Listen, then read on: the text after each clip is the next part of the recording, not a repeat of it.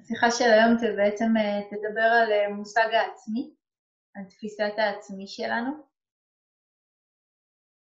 ועל הסיפורים שהעצמי הזה מספר לאורך החיים ומה הסיפורים האלה בעצם מייצרים לנו בחיים.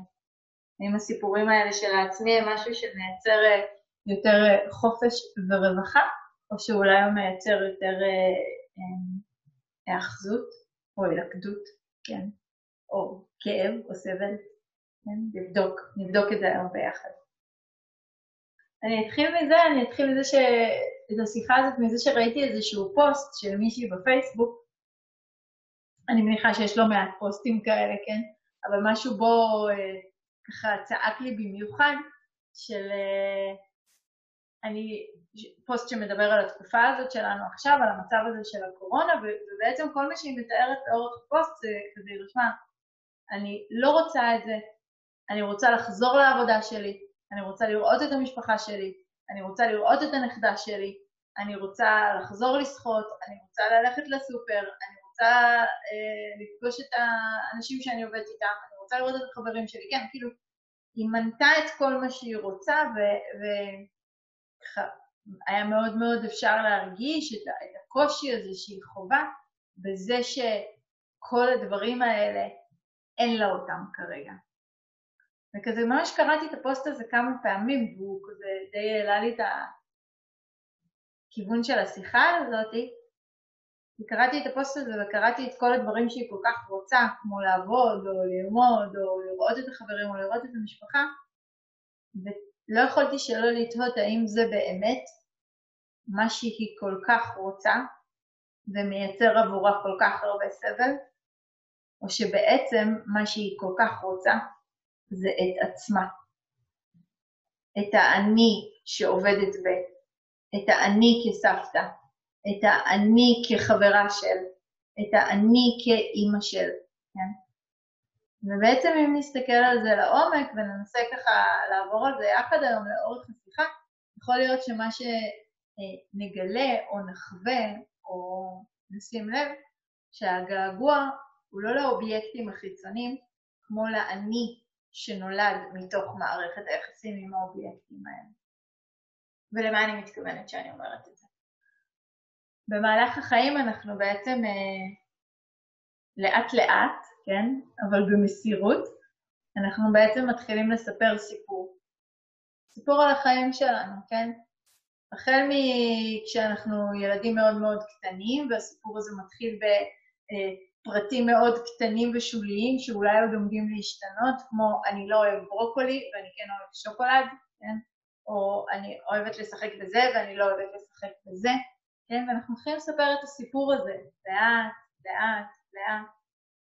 וככל שאנחנו גדלים יותר ויותר, חלקים מסוימים ופרטים מסוימים מהסיפור שלנו, אנחנו אה, מושכים אותם איתנו.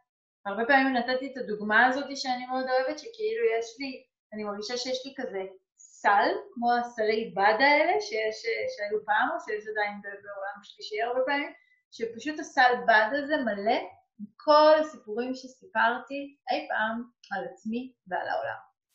ואני הולכת לי בעולם עם הסל הזה, ובכל פעם שאני מגיעה לאיזשהו רגע חדש, או סיטואציה חדשה, או משהו חדש שקורה, אני שנייה לפני שאני פוגשת את הסיטואציה, אני קודם כל מניחה את הסל, ואז דרך כל הסיפורים שיש בסל, אני פוגשת את מה שקורה ברגע הזה. וזה אומר שלמעשה אני כמעט לא פוגשת את הרגע הזה באופן נקי, אני פוגשת אותו דרך מה שסיפרתי לעצמי עליי ועל העולם. ולמה אני עושה את ההפרדה הזאת בין עליי ועל העולם? כי אני חושבת שאנחנו בסיפורים האלה באמת עושים הגדרות. יש סיפורים שדרכם אני מגדירה את עצמי. אני מגדירה את עצמי לאורך החיים, כן? זה לא קורה בגיל שלוש או ארבע, זה מתחיל איפשהו בגילאים צעירים, כן? אבל אם אני ממשיכה עם זה לאורך זמן, אז זה מתחיל לאט לאט להתגבש ולהתקבע, כן? אז אני מגדירה את עצמי בתור uh, בן אדם uh, עצבני. אני מגדירה את עצמי בתור uh, בן אדם שמח, או בתור בן אדם דיכאוני. אני מגדירה את עצמי כמישהי שלא מסתדרת עם מחשבים, אבל כן מסתדרת עם אנשים. כמישהי שאוהבת לעשות ספורט, אבל לא אוהבת אה, לא יודעת מה, אירובי, לא יודעת, כן? לאט לאט אני בעצם אוספת לעצמי כל מיני הגדרות, כן? ובכל פעם שחזרתי עליהם, בכל פעם שהייתה איזושהי אינטראקציה שעוררה מחדש את המענה הזה, את התגובה המנטלית הפנימית הזאת של, אה, הנה, נכון, אני, אני לא בן אדם ספונטני, כן?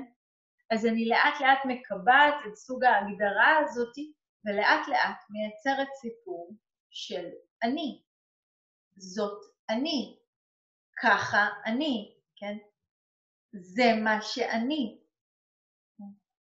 הסיפור הזה בוודאי שהוא הרבה מאוד פעמים מקבל, אה, אה, איך אני אגיד, מקבל לא אישור אפילו, אלא מקבל דחיפה, כן, מהסביבה, כן? הרבה פעמים אנחנו נשמע את ההורים שלנו, את התרבות שלנו, את החברה שלנו, כן? מספרת לנו את הסיפור שלנו, כן? גבר, ילד, אל תבכה, כן? בנים לא בוכים, כן? זה סיפור, זו השקפה מסוימת, זה חלק מהסיפור של רוב הגברים, כן?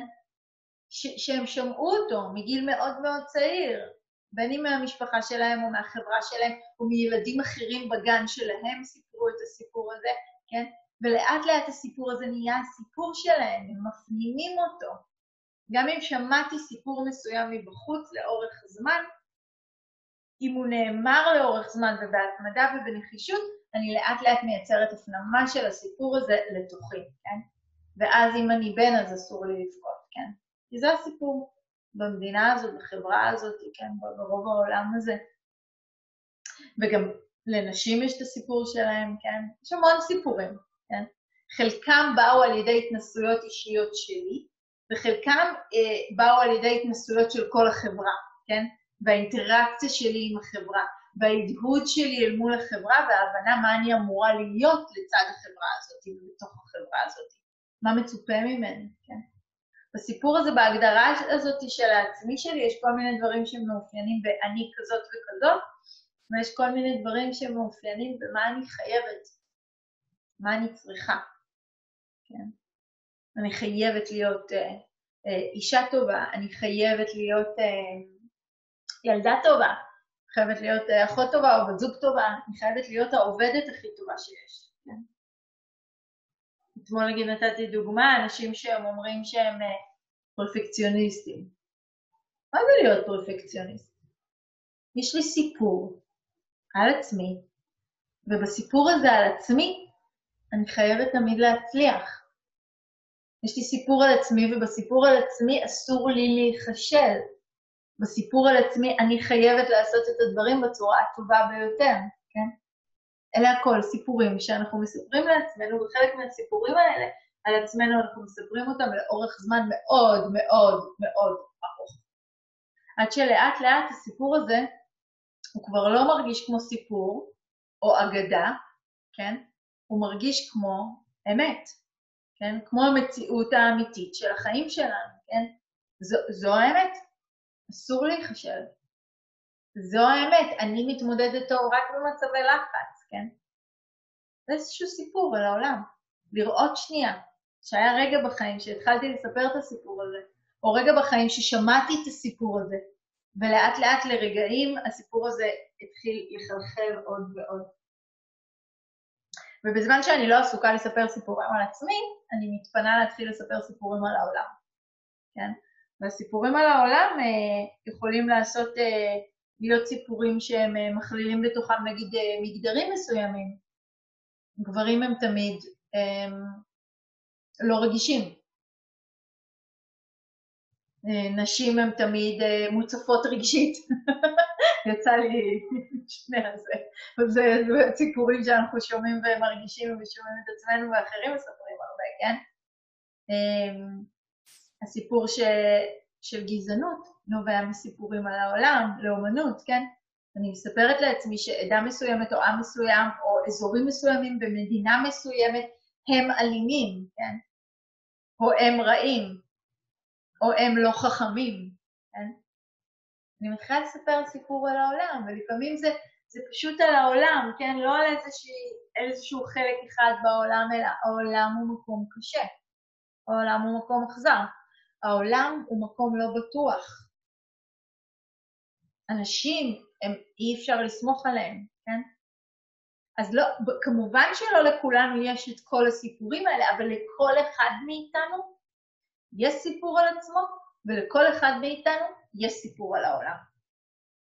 ולאט לאט אנחנו כמו בונים עולם. פשוט בראנו עולם. בראנו עולם שמספר את הסיפור שלי, ובראנו עולם שמספר את הסיפור של העולם שמחוץ לי, ואם נשים לב, כולנו חיים באותו עולם, אז למה הסיפור שלנו לא אותו סיפור? כן? האם יכול להיות שהעולם הוא בעצם לא כזה דבר אה, שמתקיים בפני עצמו, והוא מתקיים באופן שאני מספרת אותו עבורי? ואותו דבר ביחס לסיפור שלי על עצמי. אחת הדוגמאות שאני הכי אוהבת לתת זה, אני יכולה לספר לכם על עצמי, ולהגיד שאני כזאת וכזאת, ותמיד יש לי מלא דברים לעשות, ואני אף פעם לא מספיקה לעשות את הכל, ואני תמיד באיזשהו לחץ של זמן, ויש לי המון עומס, ואני לא מתארגנת טוב, כאילו אני מספר סיפור כזה. ואז אני אתן לאימא שלי לספר את הסיפור עליי. ופתאום הוא לא יהיה אותו סיפור. ואימא שלי תספר ותגיד, איזה יופי, ואיזו השראה, וכמה דברים את עושה, ואיך תמיד את מספיקה לעשות כל כך הרבה דברים. זאת אומרת, על אותו דבר בדיוק, שאני אספר דבר אחד, היא תספר סיפור אחר שונה לגמרי. אבל זו אותה אני. אז, אז מי זאת האני הזאת שהיא מספרת עליה, ומי זאת האני הזאת שאני מספרת עליה, כן? משהו פה מתחיל לא להסתדר, משהו פה מתחיל להתערער. כן? אם אני מספרת על עולם אחד וכל אחד מכם מספר, מספר על עולם אחר וכולנו חיים באותו עולם, אז יכול להיות שיש איזה עניין עם הסיפורים האלה והתפיסות האלה. והעולם הוא לא כזאת עם מציאות אובייקטיבית כמו שנדמה לנו שהיא.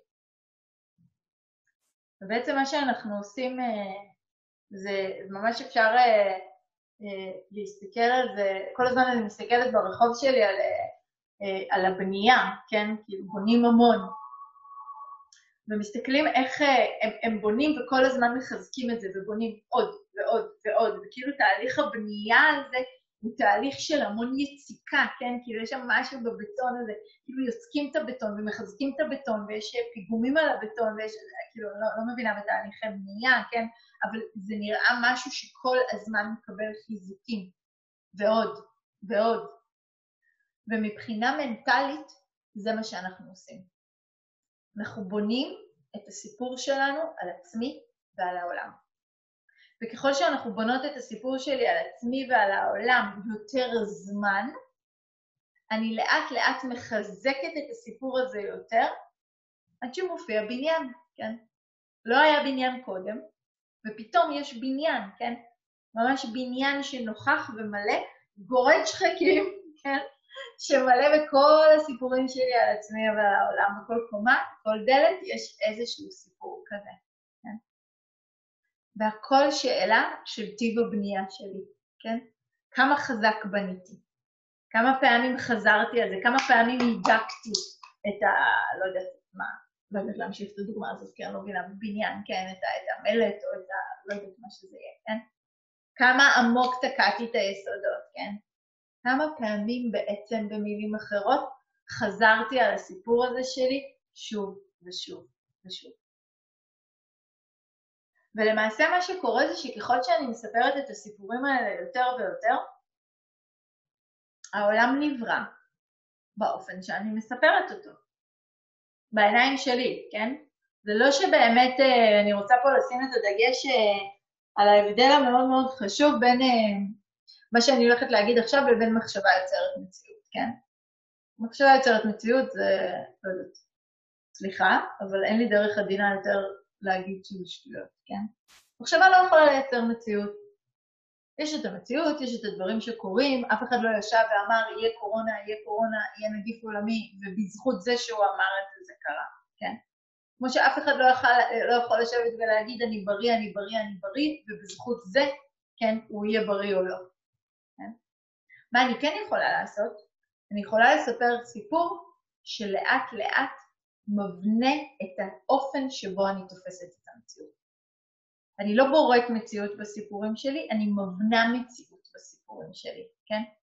הסיפורים שלי הם מתרחשים בצורה מאוד מאוד אמיתית וחיה בתוך החוויה האישית שלי. מישהו אחר יספר על הסיפור, על, על החוויה הזאת, סיפור אחר לגמרי, כן? כולנו יושבים בבית כבר חודש, ואצל כל אחד מאיתנו החוויה היא מאוד מאוד שונה. כן, אצל כל אחד מאיתנו מתעוררים שונים, דברים שונים. הסיפורים שלנו הם שונים. אז זה נכון שאם אני אספר לעצמי כל הזמן שהעולם הוא מסוכן ויש בו מלא מחלות, ואם אני אסתובב בחוץ אני אדבק, אני אכניס את עצמי למצב של סטרס, והסטרס יפגע במערכת החיסונית שלי, ואכן יש סיכוי שאני אדבק, אבל זה לא בגלל שאמרתי ואז זה קרה, אלא זה בגלל שהתניתי מצב תודעה מסוים שמייצר התנהגות מסוימת, וההתנהגות המסוימת הזאת גורמת לסיטואציות מסוימות לקרות, כן? או לא לקרות. כן? ובעצם מה שאנחנו עושים ככל שאנחנו מספרים את הסיפור הזה יותר ויותר ויותר, החיים שלנו באמת מתארגנים לפיו. הסיפור הזה מייצר התנהגות, אנחנו פועלים ובוחרים לפי הסיפור שלנו. אם בסיפור שלי כל הגברים הם אה, אנשים לא רגישים, אני מאוד אזהר במערכות יחסים, כי אני תמיד ארגיש שיש שם חוסר רגישות. ואם בסיפור שלי אה, מריבות זה דבר מסוכן, אז אני מאוד אזהר לא להביע את דעתי ולא להיכנס לקונפליקטים, כי משהו רע עומד לקרות, כן? ואם בסיפור שלי כאב הוא דבר שלילי שצריך להפסיק אותו, אז אני אעשה כל מה שאני יכולה כדי להימנע מכאב לאורך החיים, כן?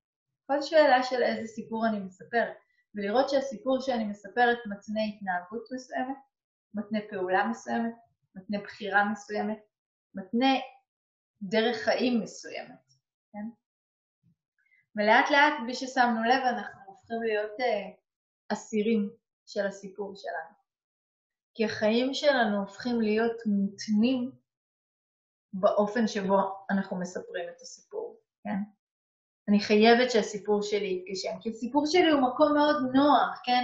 מאוד מרווח, אני יודעת מה קורה שם. יכול להיות שהוא חרא של סיפור, כן? אבל הוא מאוד מאוד מוכר. ועל ההתניה הזאת אני בעצם רוצה לדבר היום, כן? אז אני, אני אקריא לכם בשביל זה לרגע קטע של אה, קרישנה מורטי, מתוך החופש מהידוע, שקרישנה מורטי זה, um, הוא מורה אדיר, אחד האדירים שיש, כן, היה, ולא קל להקריא אותו, כי הוא מאוד מאוד רדיקלי באופן שבו הוא, מאוד בוטה וישיר באופן שבו הוא חי ומלמד ומתרגל, כן, וגם לכן באופן שבו הוא כותב, זה, בחרתי משהו בחרתי את האופציה השנייה, האופציה הראשונה אני לא אקריא, כי הרגשתי שהיא... אולי בהמשך השיחה. הוא כותב ככה: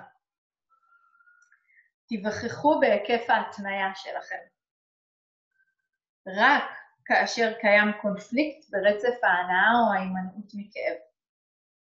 אם חייכם מאושרים, רעיה אוהבת, אתם רוכשים לאהבה, יש לכם בית נחמד, ילדים נחמדים והמון כסף, אתם בוודאי אינכם מודעים כלל להתניה שלכם.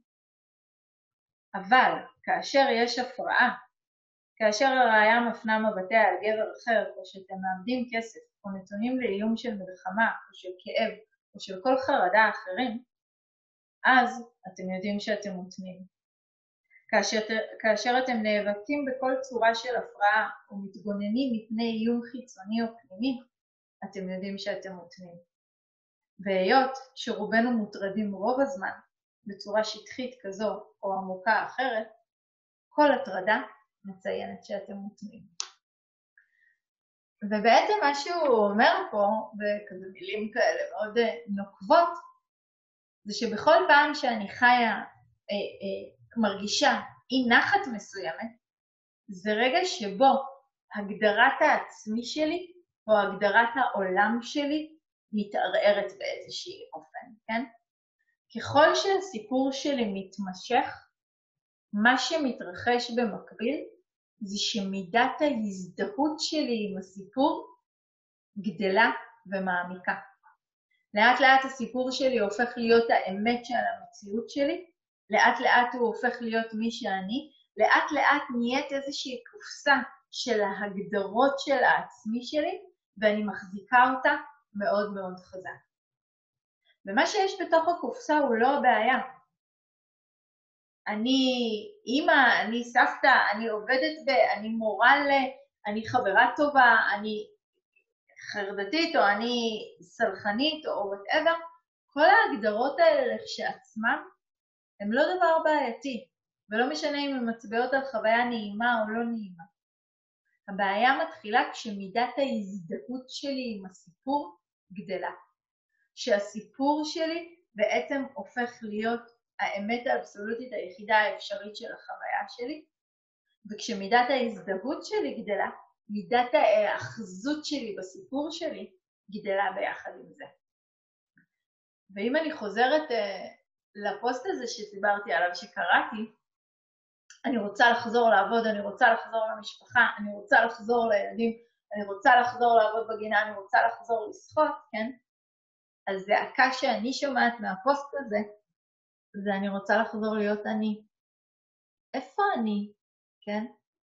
אני מניחה שלרבים מאיתנו בימים האלה שבהם אנחנו לא יכולים להיות הגדרות של האני שאנחנו רגילים, והעולם הפסיק להיות ההגדרה של העולם שאנחנו מכירים, עולה לנו השאלה המאוד נוקבת ומערערת וחסרת השקט הזאת של מי אני בכלל? אם אני כבר לא מורה, אם אני כבר לא סבתא, אם אני כבר לא, לא יודעת מה, אה, אחות, אם אני כבר לא אה, כל דבר אחר, אז מי אני נשארת, כן? אז אה, ראי שואל אם כשההזדהות הופכת להיות אמת אבסולוטית, האם עדיין אפשר לנסות להפריך אותה, כן? הדרך היחידה, כן, בעצם, שעבודה מדבר עליה ומצביע עליה בדרך לשחרור, כן? הוא מדבר על שחרור על ידי אי האחזות. מי עשה את ההזדהות הזאת, כן? מי עשה את ההאחזות הזאת? אלו לא באמת סיפורים שנפלו לנו מהשמיים, וגם אלה שכן, כי לגברים אסור לבכות, כן? אז זה נפל עליכם, כן? בצורה אה, מהחברה. מישהו היה צריך להחזיק את זה, כן? סיפור מסוים מתרחש בגלל שאני אוחזת בו, דבר מסוים נוכח ומשפיע עליי כל כך בגלל שאני מזדהה איתו, כן? האם שמתם לב בתרגול המדיטציה מה קרה לחוויה כשתייגתם אותה? מה קרה כשהיה לי רצף של רגעים שבהם יכולתי לראות מה עולה ומופיע בכל רגע ולתת לו שם? הרבה פעמים מה שקרה ברגע הזה זה שהחוויה התפוגגה. והיא התפוגגה כי אני יכולתי לראות אותה. ומה זה אומר שאני יכולתי לראות אותה? שכבר לא הייתי היא, כן? שגם אם הייתה לי תחושה של כישלון, ברגע אחד אמרתי אני כישלון, וברגע אחר יכולתי להגיד אני רואה חוויה של כישלון, ההבדל בין שני המצבים האלה שמידת ההזדהות שלי עם החוויה פחתה. וברגע שמידת ההזדהות של החוויה שלי פחתה, אז היא יכלה להופיע לרגע אחד ולהתפוגג לרגע אחר, וברגע אחר יכול להופיע משהו אחר ולהתפוגג גם הוא, כן? עיקר הסבל שלנו בעצם נמצא לא כשהחוויה היא נעימה או לא נעימה, לא כשההשקפה שלי היא כזאת או אחרת ואומרת עליי דבר חיובי או שלילי, אלא הסבל נמצא שמידת ההאחזות שלי בהשקפה מסוימת הוא גדול. כשאני יצרתי לעצמי חיים, כן, כמו שהוא כותב קרישנמורטי, והם הכי טובים בעולם, ויש לי זוגיות מושלמת ובית מושלם וילדים מושלמים ועבודה מושלמת, ואני מוגדרת על ידי כל הדברים האלה, אני לא ארגיש סבל עד שמשהו בהגדרה הזאת יתערער. אבל אם פתאום בא נגיף שמשבש את כל העולם ומשנה את כל העולם, ואני לא יכולה ללכת לאן שאני רוצה, ואני לא יכולה לטוס לאן שאני רוצה, אני לא יכולה להשתמש אפילו בכסף שלי כמו שאני רוצה, כן? אני לא יכולה להיות האימא שאני רוצה, ואני לא יכולה להיות הסבתא שאני רוצה, ואני לא יכולה להיות הרופא, לא רופא אני יכולה להיות, כן? כאילו, חוץ מרופאים, כן? אני לא יכולה להיות המורה שאני רגילה להיות, או הציירת שאני רגילה להיות, או לא יודעת מה, או עובד הייטק שאני רגילה להיות, כל דבר, כן? שאני לא יכולה להיות הדברים האלה, משהו בתחושת העצמי שלי נסדק. כי תחושת העצמי שלנו ברובה מבוססת כרגע על כל מיני הגדרות. ומה שקרה בסיטואציה עכשיו, כן, זה שהסיפור התערער. עכשיו תסתכלו לרגע סביבכם, מי הכי סובל בימים אלו? האם באמת מי שהכי סובל זה מי שיש לו הכי מעט? כן? אני הלכתי לפני הערב חג וחילקנו אה, ערכות מזון כזה לכל מיני משפחות של אה, פליטים, כל מיני אנשים קצת חסרי מעמד. זה היה בעיקר באזור אה, נווה שאנן כזה, והתחנה המרכזית הישנה. וקודם כל הם, הם באמת אה, נמצאים הרבה יותר ברחוב, כאילו פה הרחוב יחסית מאוד מאוד ריק, ושם היו הרבה מאוד אנשים ברחוב, אני מניחה שזה גם ביחס ישיר לזה שפשוט על כל מטר מרובע חיים שם הרבה יותר אנשים, כן? לא היה שם את הדיכאון שיש פה ברחוב עכשיו. אנרגטית, כן? היה שם משהו הרבה יותר חי, והרבה פחות אומלל, כן? הרבה פחות סובל. מה שפה אני מרגישה שנוכח הרבה יותר, כן? עכשיו, על האיסטר, כן? התנאים והמצב שהם נמצאים בו היום, באמת, זה לא, אף אחד מאיתנו לא נמצא אפילו קרוב לזה, ובכל זאת, אני רואה פוסט של מישהי בפייסבוק, שיש בו את כל הסבל האנושי שקיים בערך, כן? את כל הזעקת כאב הזאת העמוקה, אני מבינה אותה, אני לא אומרת את זה מביקורת עליה, כן? ואני רואה מישהו אחר, ושם יש הרבה פחות סבל. וההבדל בין שני הקצוות האלה, ששם מלכתחילה הייתה פחות הזדהות. פחות אמונות של אני כזה וכזה, ואני חייב את זה ואת זה, ואני צריך את זה ואת זה כדי להיות מאושר. וכשמלכתחילה הייתה שם פחות הזדהות, אז כשהסיפור מתערער, הסבל שנולד מתוך זה הוא לא כל כך גדול. שם ספציפית הוא הרבה יותר קשור באמת לקיום הישרדותי, כן? אבל הסבל המנטלי, כן? לא כל כך גדול, כי מלכתחילה לא נאחזתי והזדהיתי כל כך, אז אני גם לא מעורערת כל כך כשמשהו בסבל אה, מתרכך, כן? אה, ואז אנחנו בעצם מסתכלים על האופן הזה שבו אנחנו חיים את החיים, ומבינים שאולי ה-so שקט הזה שנוצר, העצירה הזאת שנוצרה בתקופה הזאת, היא בעצם מאפשרת לנו לראות שיכול להיות שאני לא ההגדרות שלי כפי שחשבתי, כן? שיכול להיות שאני לא הדבר המוצק הזה שנקרא האני הזה, כי הייתי אני אחד ופתאום הפכתי להיות אני אחר. זאת אומרת שהתנועה ההמשכית שאני רגילה לתפוס דרכה את העצמי שלי נקטעה, כן? פשוט נקטעה. ומעצם זה שהיא נקטעה, לאני שלי נולדו אפשרויות חדשות. אני יכולה פתאום להיות אני אחר, כי לא מצופה ממני להיות הדבר הזה בעבודה, ולא מצופה ממני להיות הדבר הזה עם הנכדים, ולא מצופה ממני להיות הדבר הזה עם השכנים או ברחוב או בבנק או במכולת, כן? פשוט יכולה להיות מישהו אחר. ופתאום אנחנו מבינים ושמים לב שאי הזדהות, התרגול הזה של אי הזדהות שהוא התרגול שעומד בבסיס של הדרך הבודהיסטית, כן? אי הזדהות היא לא אומרת לא להיות, אלא היא מדברת על האפשרות הם, לחיות לראות, להרגיש, לחוות, לא כזה אני, זה שלי, זה עצמי, אלא זה פשוט מה שקורה כרגע, כן? להחזיק השקפה מסוימת בזמן מסוים, אבל להסכים להניח לה בזמן אחר כשהתנאים והנסיבות משתנים. כן, אז רצינו להיות עכשיו בסיני, אבל התנאים והנסיבות שונים עכשיו. אם אני ממשיכה להחזיק את אותה השקפה שנורא רוצה להיות כרגע בסיני, בתוך תנאים ונסיבות אחרים, אז ברור שאני אסבול. וזו השקפה מעולה לרצות להיות בסיני, כן? אחת הבריאות שיש, כן?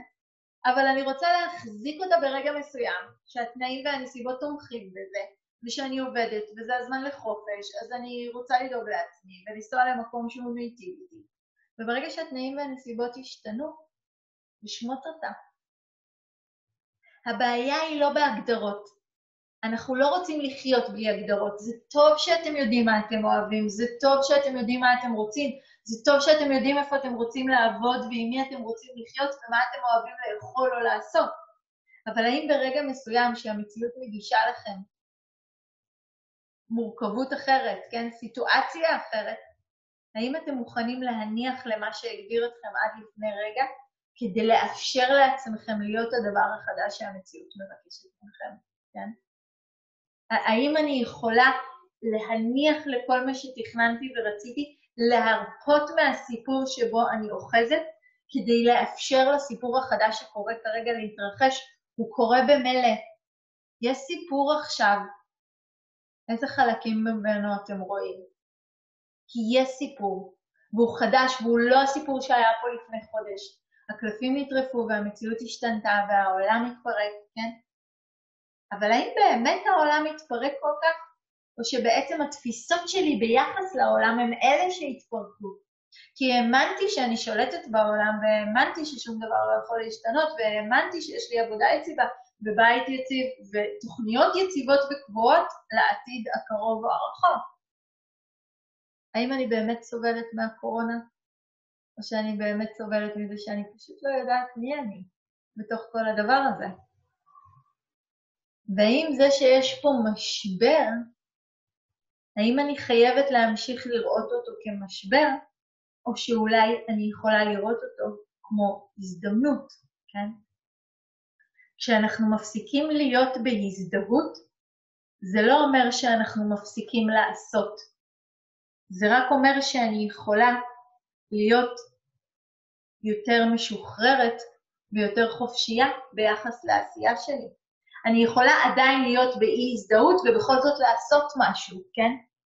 ואחת מהאיכויות הכי חשובות שיש, שאני רוצה להזכיר במצב הזה, זה האיכות הזאת של אופקה, של יציבות נפשית, יציבות מנטלית, יציבות פנימית, כן? מצב שבו אני יכולה להמשיך ליצור עשייה מסוימת מבלי להזדהות עם התוצאות שלה. מבלי להזדהות עם פירות מסוימים שאני מאמינה שצריכים להיוולד לעשייה הזאת, כן? כמה זה יכול להיות טרנספורמטיבי לחיים שלנו, כן? להתחיל לשים לב שיש השקפות מסוימות בחיים שלנו שמייצרות סבל. זה כמו השקפות של אני כזה וכזה, והעולם הוא אכזר, כי ברגע שהחיים זזו מהמסלול שלהם והם דחקו אותי, כן, למקום שבו ההשקפה הזאת היא לא מתקיימת יותר, אז אני מתחילה להרגיש סטרס, כן? כי משהו בהשקפה נסדק. זה בסדר להשתמש בהם לפעמים, אבל להניח להם כשהן הופכות להיות לא רלוונטיות או לא מיטיבות, כן?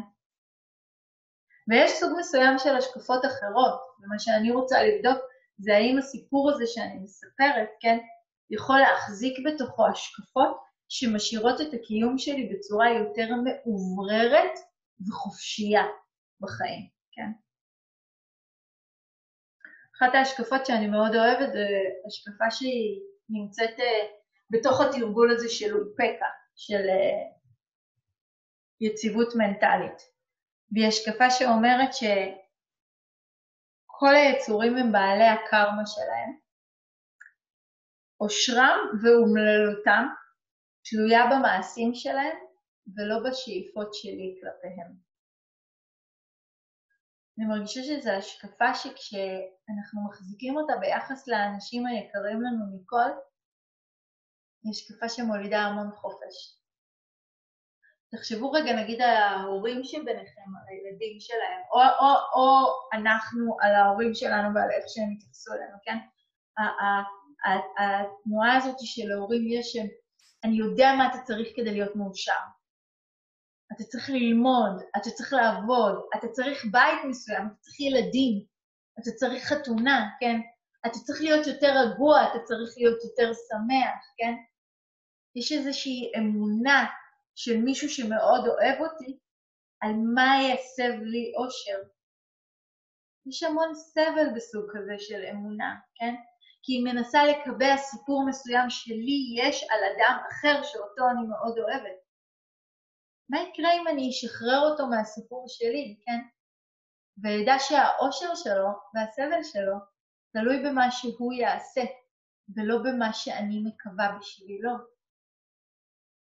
זה שחרור שיאפשר לי לעשות את הכי טוב שאני יכולה בשביל מי שאני אוהבת, ועדיין לא להחזיק בשבילו סיפור אחד, אלא לאפשר לו להיות חופשי בין הרבה סיפורים, כן? זה, זה ברור מה שאני אומרת, כן? זה, זה, לי, זה אחת ההשקפות הכי מיטיבות לתרגל אותן, כן? השקפה שיש בה המון המון חופש, כן? לא ברור, אומרים לי, כן? אם אני אומרת לעצמי לדוגמה שאני יכולה,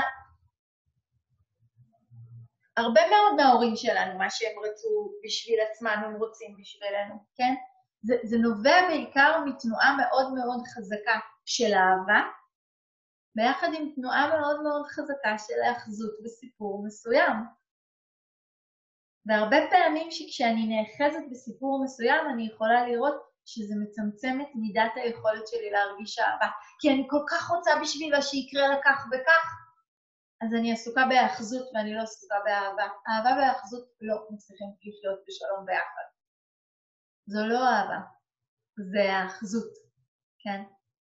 וכשאני מתכווננת יותר, נגיד עוד משפט שיש במשפטי אופה כזה, אני מאחל לך אושר אבל לא אוכל לבחור במקומך. אני אדאג לך, אבל לא אוכל למנוע ממך סבל, כן? במילים אחרות אני אעשה, כמו שמוהן המורה שלי הרבה פעמים, do your best and leave the rest, כן? לא רק leave the rest, זה לא רק letting go, כן? אני אעשה את ה-best שלי, אני אעשה את הכי טוב עבורך ועבורי, אני ארצה את הכי טוב עבורך ועבורי, ואני עדיין יודעת שהאושר והסבל יהיה תלוי במה שאת תעשי ותבחרי, ולא במה שאני אאחל לך. כלומר, בהרפייה מהסיפור, אני מאפשרת למה שיש ברגע הזה להתקיים, לא ההפרעה הבלתי פוסקת שלי של המאבק, ההתנגדות, ההאחזות, ההשתוקקות, כן? פשוט, פשוט מאפשר, כן? את התנועה הזאת, כן, כמו ששרון כותבת, אין, אין לי בעלות על האושר של הבנות שלי, אין לי בעלות על האושר של אף אחד. על מה יש לי בעלות? על התפיסה שלי, על המחשבה שלי, על הפעולות שלי, על ההתנהגות שלי, על הבחירות שלי. זו קרמה, כן? זו הבעלות היחידה שיש לי בחיים האלה, כן? על מה אני מתרגלת. וכל עוד אני מתרגלת, כן, סיפור מסוים, אמונה מסוימת, מחשבות מסוימות, אני בעצם מתרגלת היאחזות, כן, בסיפור שהוא אולי רלוונטי ברגעים מסוימים ואולי הוא יכול מאוד להיטיב, כן, אבל הוא לא בהכרח מיטיב איתי כל רגע. ולכן מה שאני רוצה להרפות ממנו, ותשימו טוב לב להבדל הזה, זה לא הסיפור עצמו, זה רק מידת ההזדהות וההאחזות שלי. כשבודה מדבר, והרבה פעמים מדברים ומציגים את הבודהיזם בתור איזושהי אה, אסכולה שמדברת על אין אני, אף אחד לא דיבר על אין אני, כן? דיברו על זה שאין אני קבוע, אין אני המשכי, אין אני יציב. יש אלפי סיפורים. מה אתם אוחזים בכל רגע? כן? זו השאלה הכי מעניינת.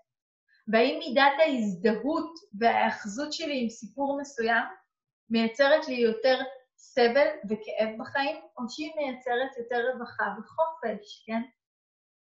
אני כל הזמן אומרת בימים האלה, בתקופה האלה, זה, זה תמיד נכון, אבל אני מרגישה שבתקופה הזאת יש משהו שהפך את זה אפילו להיות מורגש יותר, בצורה יותר חזקה. שהמניה הכי יקרה בימים אלו היא גמישות. מי שיש בו את היכולת הזאת של גמישות, של לעשות התנועה הזאת שעוזבת, שמרפה, שמוכנה לפגוש את עצמי מחוץ לסיפור המוכר, מחוץ למה שידעתי על עצמי, מחוץ להגדרה הזאת שבה הגדרתי את עצמי כאני חייבת לרוץ, אני חייבת לבשל, אני חייבת לטפל, אני חייבת ל... אם אני מסכימה להיות מחוץ לכל מה שהסיפור שלי אומר שאני חייבת, אני חופשייה. ולא משנה כמה זמן הבידוד הזה יישאר. כן? ולא משנה איפה אני אהיה. אני חופשייה כי אני פשוט לא משועבדת יותר לדבר אחד שאני חייבת להיות איתו, ולכן אני חופשייה להיות כל הדברים כולם. אז החופש שלנו בחיים הוא לא מצוי בהכרח בבחירות, באובייקטים כאלה או אחרים, באנשים כאלה, בדירות כאלה או בעבודות כאלה. החופש שלנו מצוי בגמישות שלנו לנוע ולהביט בכל רגע מחדש על מה שמתקיים כרגע, ולבחור איזה סיפור אני מחזיקה ואיזה סיפור אני שומטת, ולהוציא את עצמי לחופשי על ידי זה שאני יכולה לנוע בין כל הסיפורים האלה, ולא להתקבע על רק אחד. אז בואו נשב לעוד אה, רגע אחד כזה בשקט, אני אקריא לכם משהו יפה של אה, שרון זצברג, ואחר כך אה, נוכל לשאול שאלות אם יש.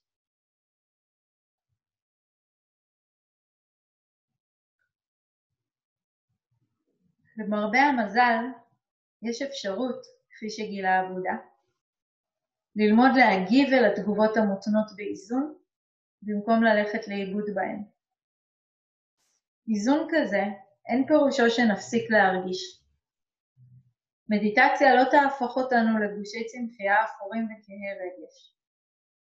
הבודה לימד שאפשר להרגיש עונג באופן מלא, אבל ללא השתוקקות או הצמדות, בלי הצורך להגדירו כאושר האולטימטיבי. אפשר להרגיש כאב באופן מלא, בלי לגנות או לשנוא אותו, ואפשר לחוות אירועים ניטרליים בנוכחות מלאה, כך שלא יהיו בגדר תקופת מעבר עד הדבר המסעיר הבא. היעדר תגובה אוטומטית, היעדר עצמי קבוע, הוא מצב של שקט פנימי, והוא מוביל אותנו לחופש בכל רגע ורגע. שיר סיני יפה לסיום.